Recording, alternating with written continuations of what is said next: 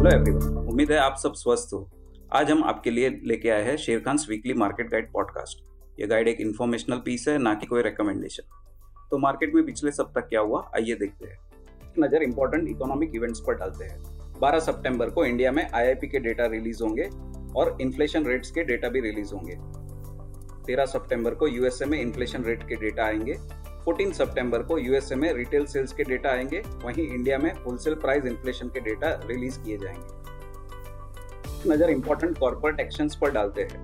12 सितंबर को एक्स हो रहे हैं जी एन पर्पज है डिविडेंड रुपीज़ फाइव तेरह सितंबर को बजाज फिनसर बोनस इश्यू है वन इज़ टू वन वहीं स्टॉक स्प्लिट भी है from five rupees to rupees one तेरह सितंबर को एक्स हो रहे हैं केयर रेटिंग्स उसमें फाइनल डिविडेंड है रुपीज़ टेन और साथ ही बायबैक ऑफ़ शेयर्स भी है। क्विक हिल टेक्नोलॉजीज़ भी 13 सितंबर को एक्स हो रहे हैं, उसमें बायबैक ऑफ़ शेयर्स है।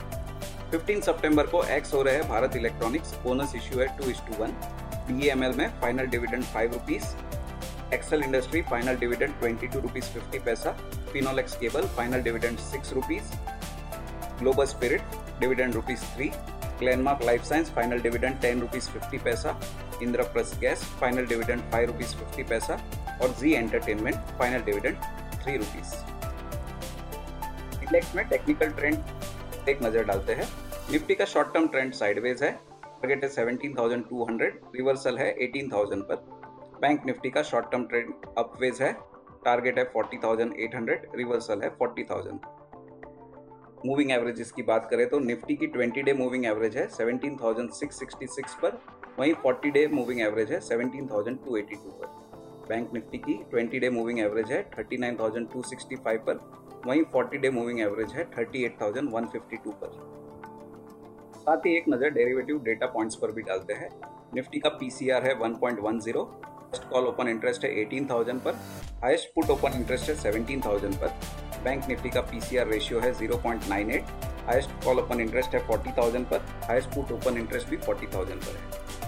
स्टॉक्स जहाँ लॉन्ग बिल्डअप देखे गए हैं, वो है श्री सीमेंट ग्रासिम एस बजाज फिंसर और जे स्टील स्टॉक्स जहाँ शॉर्ट बिल्डअप देखा गया है, वो है Bajaj auto Tata motors UPL Reliance और ओएनजीसी तो मार्केट में पिछले सप्ताह क्या हुआ? आइए देखते हैं।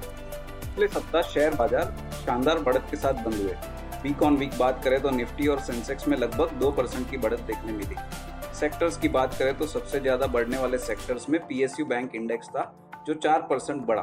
आईटी मीडिया और मेटल भी करीब तीन परसेंट बढ़ के बंद हुए। कोई भी सेक्टर नेगेटिव में नहीं था। देखते हैं, इस वीक के इंपॉर्टेंट फैक्टर्स का ध्यान रखना होगा। इंडियन मार्केट्स अपने ग्लोबल पियर्स को आउट परफॉर्म करते हुए तेज़ी दिखा रहे हैं। स्ट्रॉन्ग एफ़ आई फ्लोज और क्रूड प्राइस में गिरावट बाज़ार को पॉजिटिव मोमेंटम में रखे हुए है।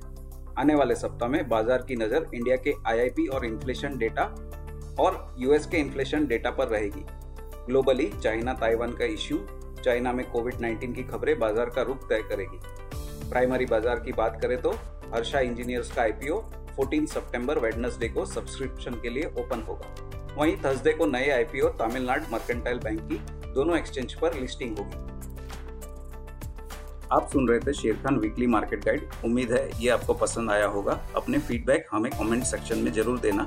और हमेशा की तरह अपना समय देने के लिए धन्यवाद Please read the risk disclosure document issued by SEBI and relevant exchanges and the terms and condition on sharekhan.com before investing. Discover what full service broking can do for you with Sharekhan's weekly market guide. Thank you for watching. To keep up with the latest from Sharekhan, make sure you subscribe to our channel. You can also download the Sharekhan app for all your trading and investment needs.